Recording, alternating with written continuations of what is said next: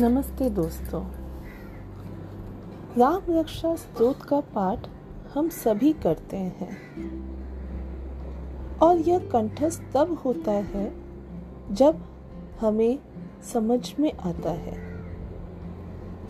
हमारे पापा जब राम रक्षा स्तोत्र करते थे, तब हमें उसकी महिमा भी समझाते रहते थे।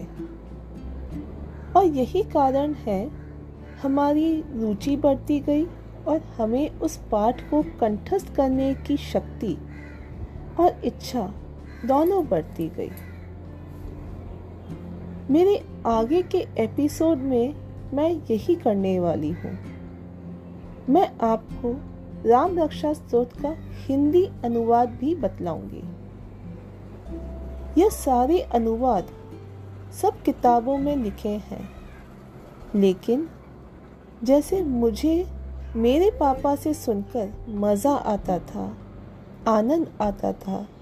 मैं कोशिश करूँगी उसी तरह मैं आपको राम रक्षा स्तोत्र का हिंदी अनुवाद बताऊँ, जिसे सुनकर आप में भी राम रक्षा स्तोत्र को कंठस्थ करने की इच्छा जागृत हो।